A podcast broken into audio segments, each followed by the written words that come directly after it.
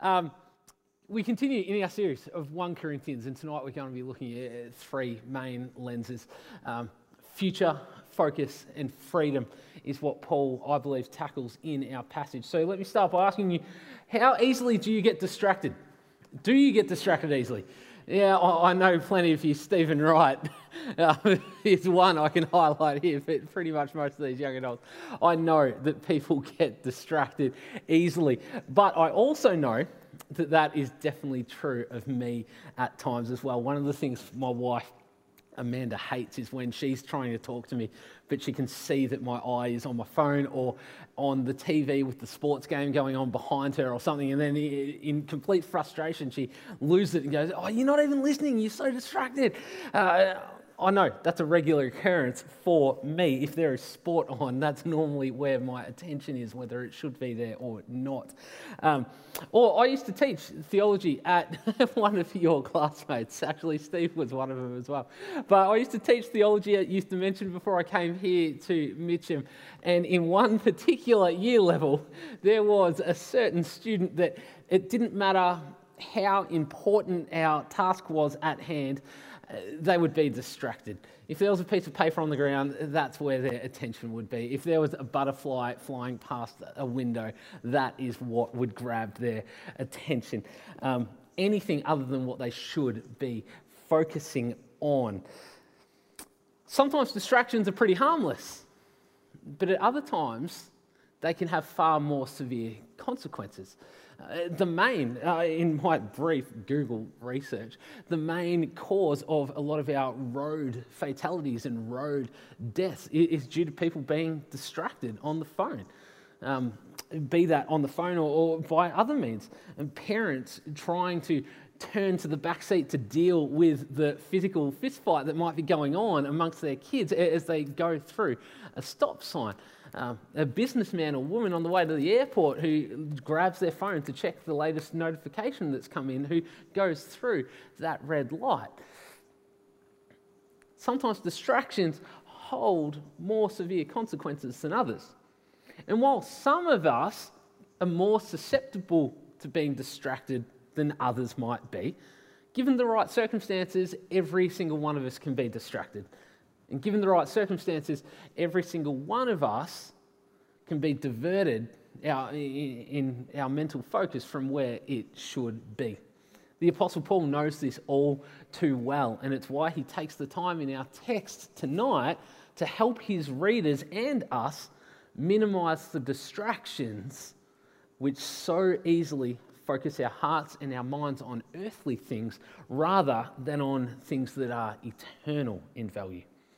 Specifically, and tonight, like I've got on the slide, Paul wants us to look at living our life through these three lenses with our future in mind, with our focus in mind, but also with our freedom that we have as a Christian. So let me pray and then we'll explore these three lenses in a bit more detail.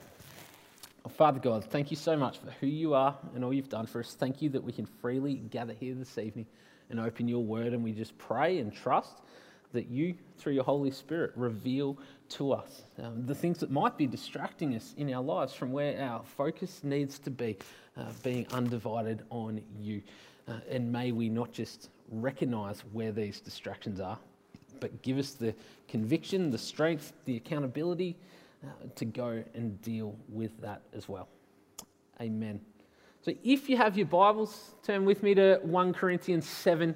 We're going to start at verse 25 and we will get through the end of the chapter tonight, through to verse 40.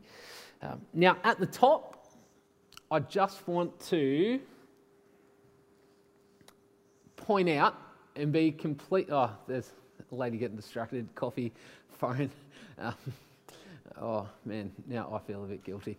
Uh, oh, that's not, that's from last week's. Oh man, tonight is a shambles. Sorry about that. Um, now at the top, I just want to be upfront that this passage that we're reading specifically addresses. Uh, Paul is specifically addressing the topics of uh, people's marital statuses and their relationships and where they're at there. But for us tonight, while we need to keep that in mind, as that is what the passage is about, I'm not trying to make this passage say things it doesn't. That is who Paul is addressing and what it's about. But I do believe that the godly principles we learn from Paul in this passage can be and should be applied far more broadly than just that of a Christian's marital status. So, just because you might not find yourself in a relationship um, or as an engaged couple waiting to be married, there's still plenty of encouragement and challenge that we should get from this text.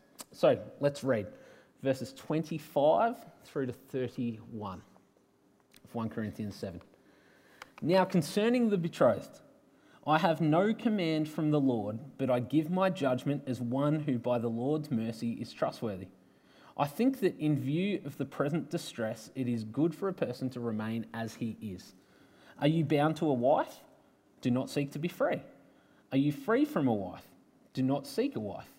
But if you do marry, you have not sinned, and if a betrothed woman marries, she has not sinned. Yet those who marry will have worldly troubles, and I would spare you that. This is what I mean, brothers. The appointed time has grown very short. From now on, let those who have wives live as though they had none, and those who mourn as though they were not mourning, and those who rejoice as though they were not rejoicing, and those who buy as though they had no goods, and those who deal with the world as though they had no dealings with it. For the present form of this world is passing away. Here we have Paul again addressing questions that the Corinthians have written to him, asking about. Like we've covered time and time again, First Corinthians is not the first letter he has exchanged with these people. Um, and so he is addressing questions that they have written back asking him. And yet again, it's a topic that Jesus himself didn't specifically address. So Paul's not able to quote from the Gospels or pull the Jesus card of, hey, Jesus said this, that's it. But instead, he does and he can offer his own take and offer his own judgment, as verse 25 says, as one who by the Lord's mercy is trustworthy. And Paul's take is clear, especially for anyone who was here last week in our message that uh, called people that, to remain as they are, that God calls everyone from different walks of life, different cultures, different backgrounds, religions, socio-economical statuses, that God calls people just as they are. And Paul shows similar logic here. He says, when it comes to marital status in verse 26, I think it's good for a man to remain how he is. Now, sometimes in the Bible, we, we need to work a bit harder to consider right, this says this, uh, but what's it actually mean? What's the context? What's going on here? It says one thing, but sometimes like when it comes to me trying to understand my wife, hey, she said this, but what does she actually mean? Uh, with Paul, we rarely need to do this, and we certainly don't need to do this here. Paul's judgment is almost embarrassingly straightforward. It's another call to simply remain how you are. He says, if you're engaged, great, don't try and get out of it. If you're not engaged, great, don't worry about getting married he makes it clear that marriage is not sinful, but he is also very aware that marriage does present difficulties in this life, which, in his take, can be better avoided. Now, some scholars, where it talks about in these present circumstances, some scholars argue that the, because of these present circumstances, that it relates to a crisis going on specifically for the church in Corinth at that time. Uh, personally, I more so agree with the commentators who believe that we get closer to Paul's intended purpose if we understand the Greek word for crisis, ananke, to not mean crisis, which implies an intense short term problem, but rather to understand it as being a necessity or a constraint. Because read this way, Paul's advice to remain as you are is based not on some out of the ordinary situation, but rather is based on the simple challenges of everyday life in a fallen sinful world. And to me, that's how he explains himself in verse 29, where he says, What I mean, brothers, is that time is short. Paul is well known for living his life and for calling Christians to live their lives in anticipation for the return of Jesus Christ. just like Jesus taught his disciples to.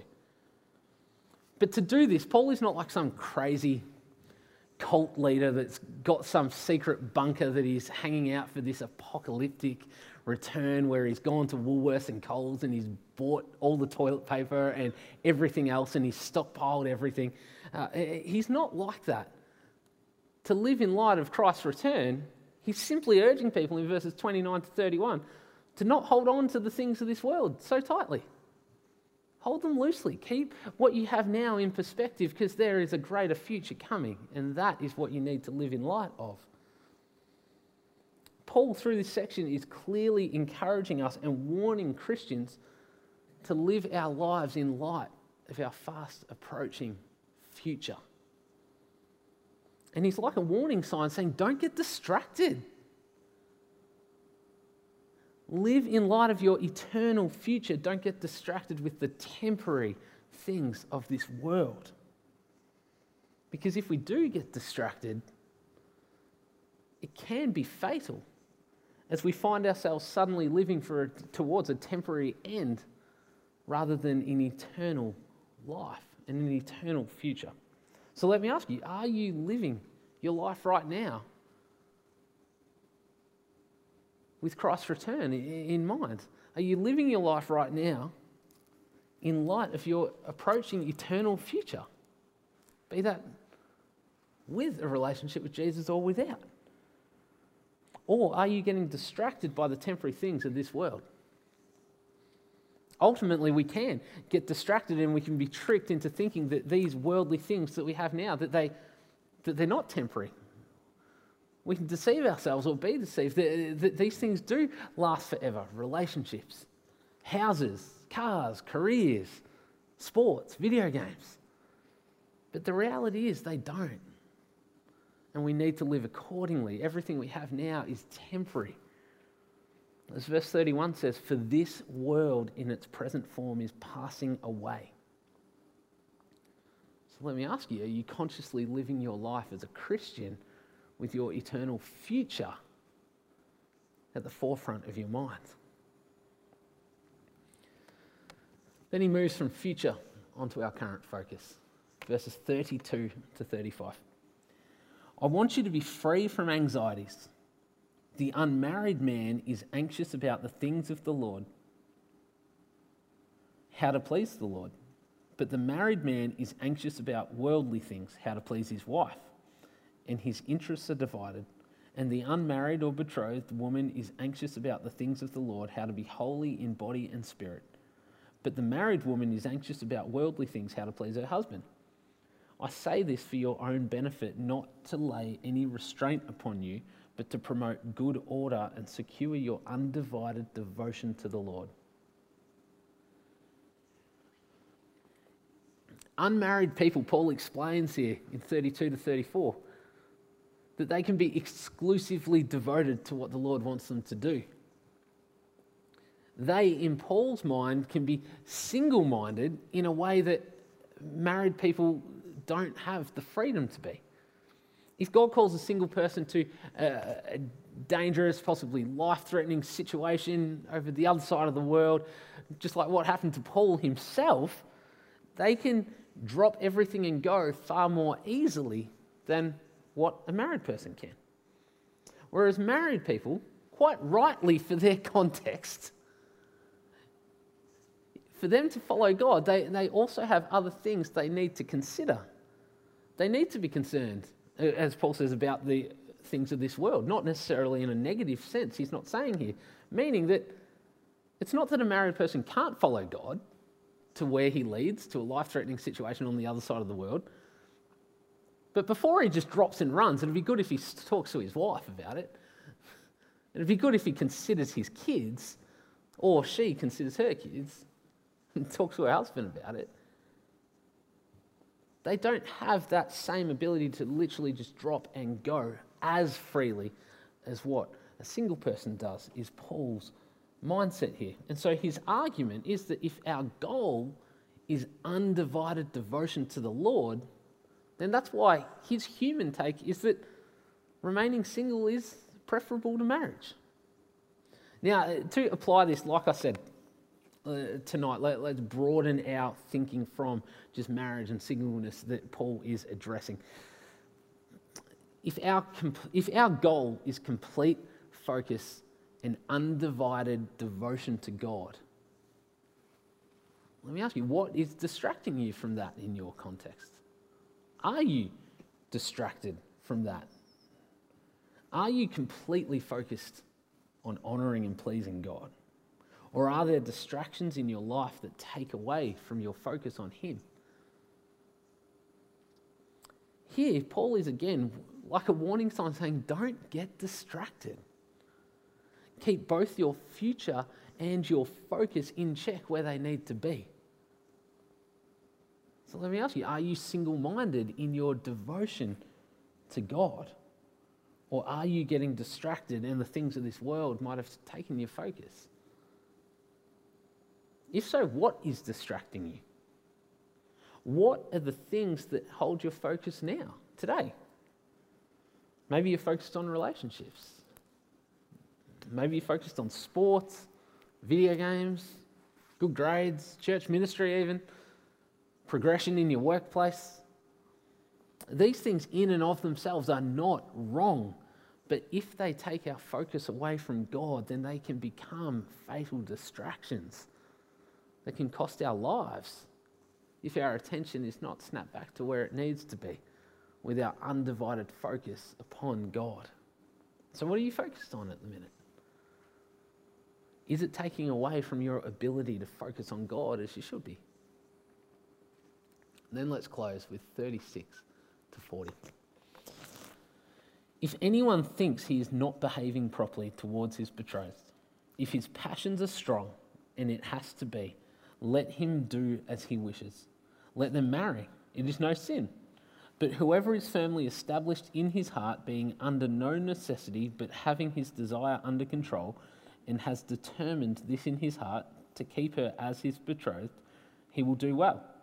So then, he who marries his betrothed does well, and he who refrains from marriage will do even better. A wife is bound to her husband as long as he lives. But if her husband dies, she is free to be married to whom she wishes, only in the Lord. Yet, in my judgment, she is happier if she remains as she is, and I think that I too have the Spirit of God. Alongside of a commitment to a disciple's future and a disciple's focus, Paul still absolutely insists on a disciple's freedom and a disciple's freedom being their liberty of conscience when it comes to any decision that isn't sinful. It's not a freedom to go and sin. That's not what this is saying. And true to form, Paul yet again reiterates that in his view, singleness is better, but he cares far more about Christian freedom than he does about encouraging believers to remain single.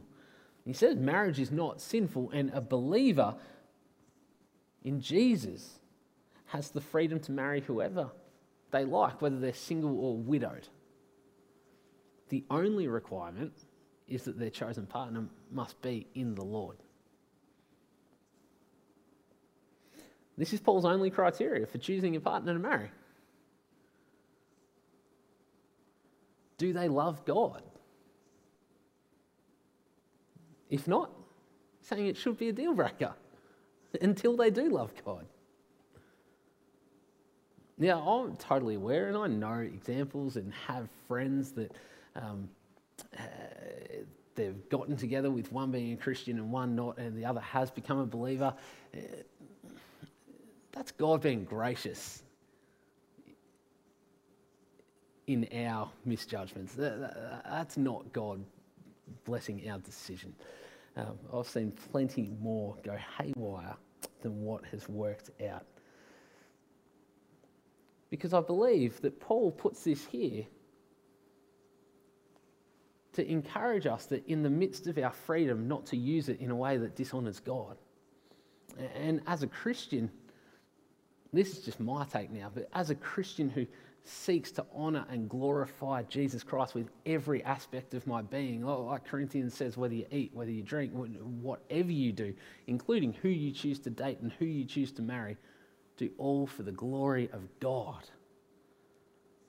And to choose to date or marry, and we covered marriage a few weeks ago, how it's not just a, human thing, it's a very spiritual union, and it is a big deal and an awesome gift from God. To choose to date or marry someone who does not, at this point in time, honor Jesus Christ, and someone that doesn't recognize Jesus as King, and someone who has no interest in glorifying Him, well, how does that decision honor God?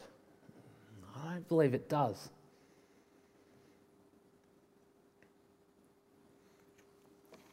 To go down that path, I think, is just like all the other distractions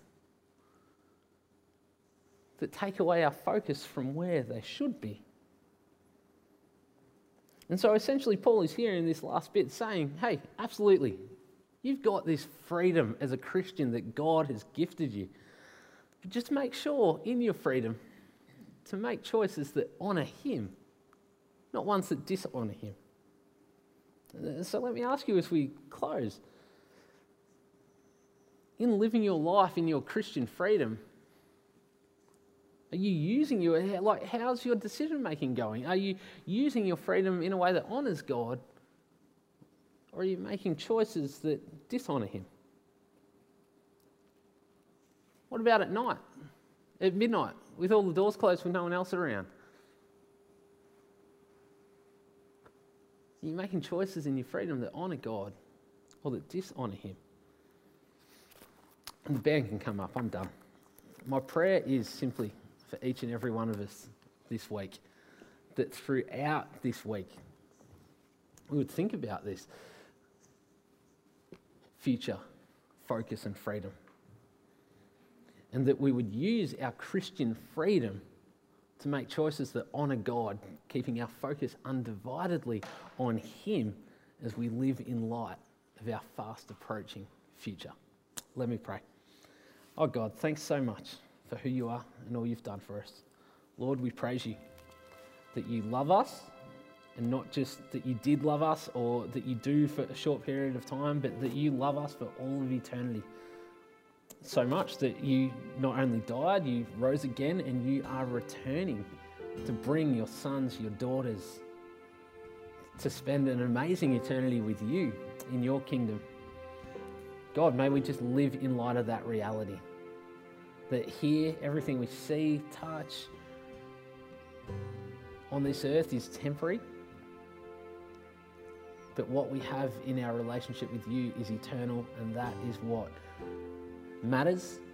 That is what we need to live in light of, and that is what should hold our focus. So, going into this week, Lord, may we use the freedom you've gifted us in a way that honours you May we keep our focus on you